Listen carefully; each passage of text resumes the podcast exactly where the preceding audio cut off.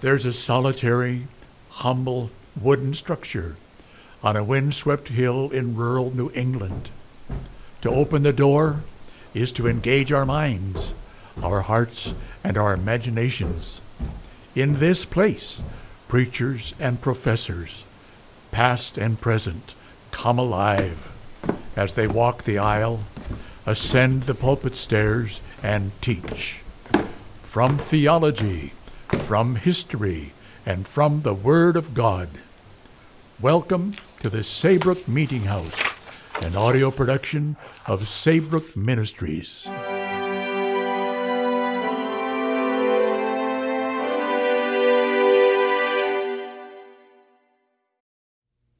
The Conversion of Andrew Fuller. One morning, I think in November 1769, I walked out by myself with an unusual load of guilt upon my conscience.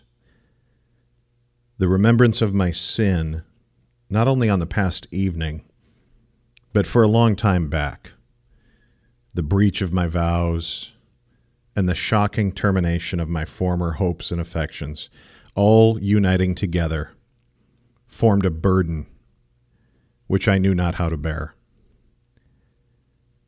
The reproaches of a guilty conscience seemed like the gnawing worm of hell. I do not write in the language of exaggeration. I now know that the sense which I then had of the evil of sin and the wrath of God was very far short of the truth, but yet it seemed more than I was able to sustain in reflecting upon my broken vows, I saw that God would be perfectly just in sending me to hell, and that to hell I must go unless I were saved of mere grace, and as it were, in spite of myself.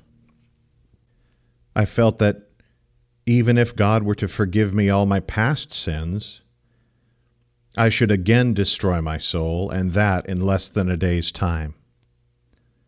I never before knew what it was to feel myself an odious, lost sinner, standing in need of both pardon and purification. I knew not what to do. I dared not promise improvement, for I saw such promises were self deception. To hope for forgiveness in the course that I was in was the height of presumption and to think of Christ, after having so basely abused his grace, seemed too much. So I had no refuge. As near as I can remember, I was like a man drowning, looking every way for help, or rather catching upon something by which he might save his life.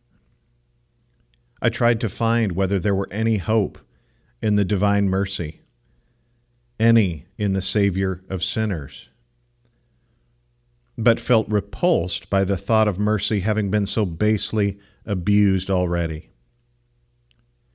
In this state of mind, as I was moving slowly on, I thought of the resolution of Job Though he slay me, yet will I trust in him.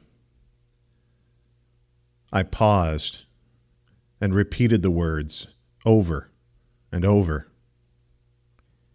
Each repetition seemed to kindle a ray of hope, mixed with a determination, if I might, to cast my perishing soul upon the Lord Jesus Christ for salvation, to be both pardoned and purified. For I felt that I needed the one as much as the other. In this way I continued more than an hour, weeping and supplicating mercy for the Saviour's sake. My soul has it still in remembrance and is humbled in me. And as the eye of the mind was more and more fixed upon him, my guilt and fears were gradually and insensibly removed. I now found rest for my troubled soul. When I thought of my past life, I abhorred myself and repented as in dust and ashes. And when I thought of the gospel way of salvation, I drank it in as cold water is imbibed by a thirsty soul. My heart felt one with Christ and dead to every other object around me. From this time, my former wicked courses were forsaken. I had no manner of desire after them. They lost their influence upon me.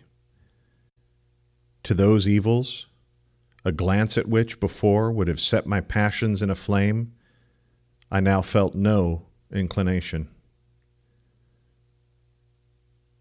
My soul, said I, with joy and triumph, is as a weaned child. I now know, experientially, what it was to be dead to the world by the cross of Christ and to feel a habitual determination to devote my future life to God, my Savior. Thank you for joining us this week at the Saybrook Meeting House. We hope you've been blessed by today's podcast. Saybrook Ministries' mission is to provide didactic and devotional content from the Christian faith delivered to the saints, recovered and refined by the Protestant Reformation. Be sure to visit saybrookministries.org for continually updated Christian content designed to inspire and invigorate our imagination and intellect. Join us next week for another journey to the Saybrook Meeting House. Until then, may God bless you.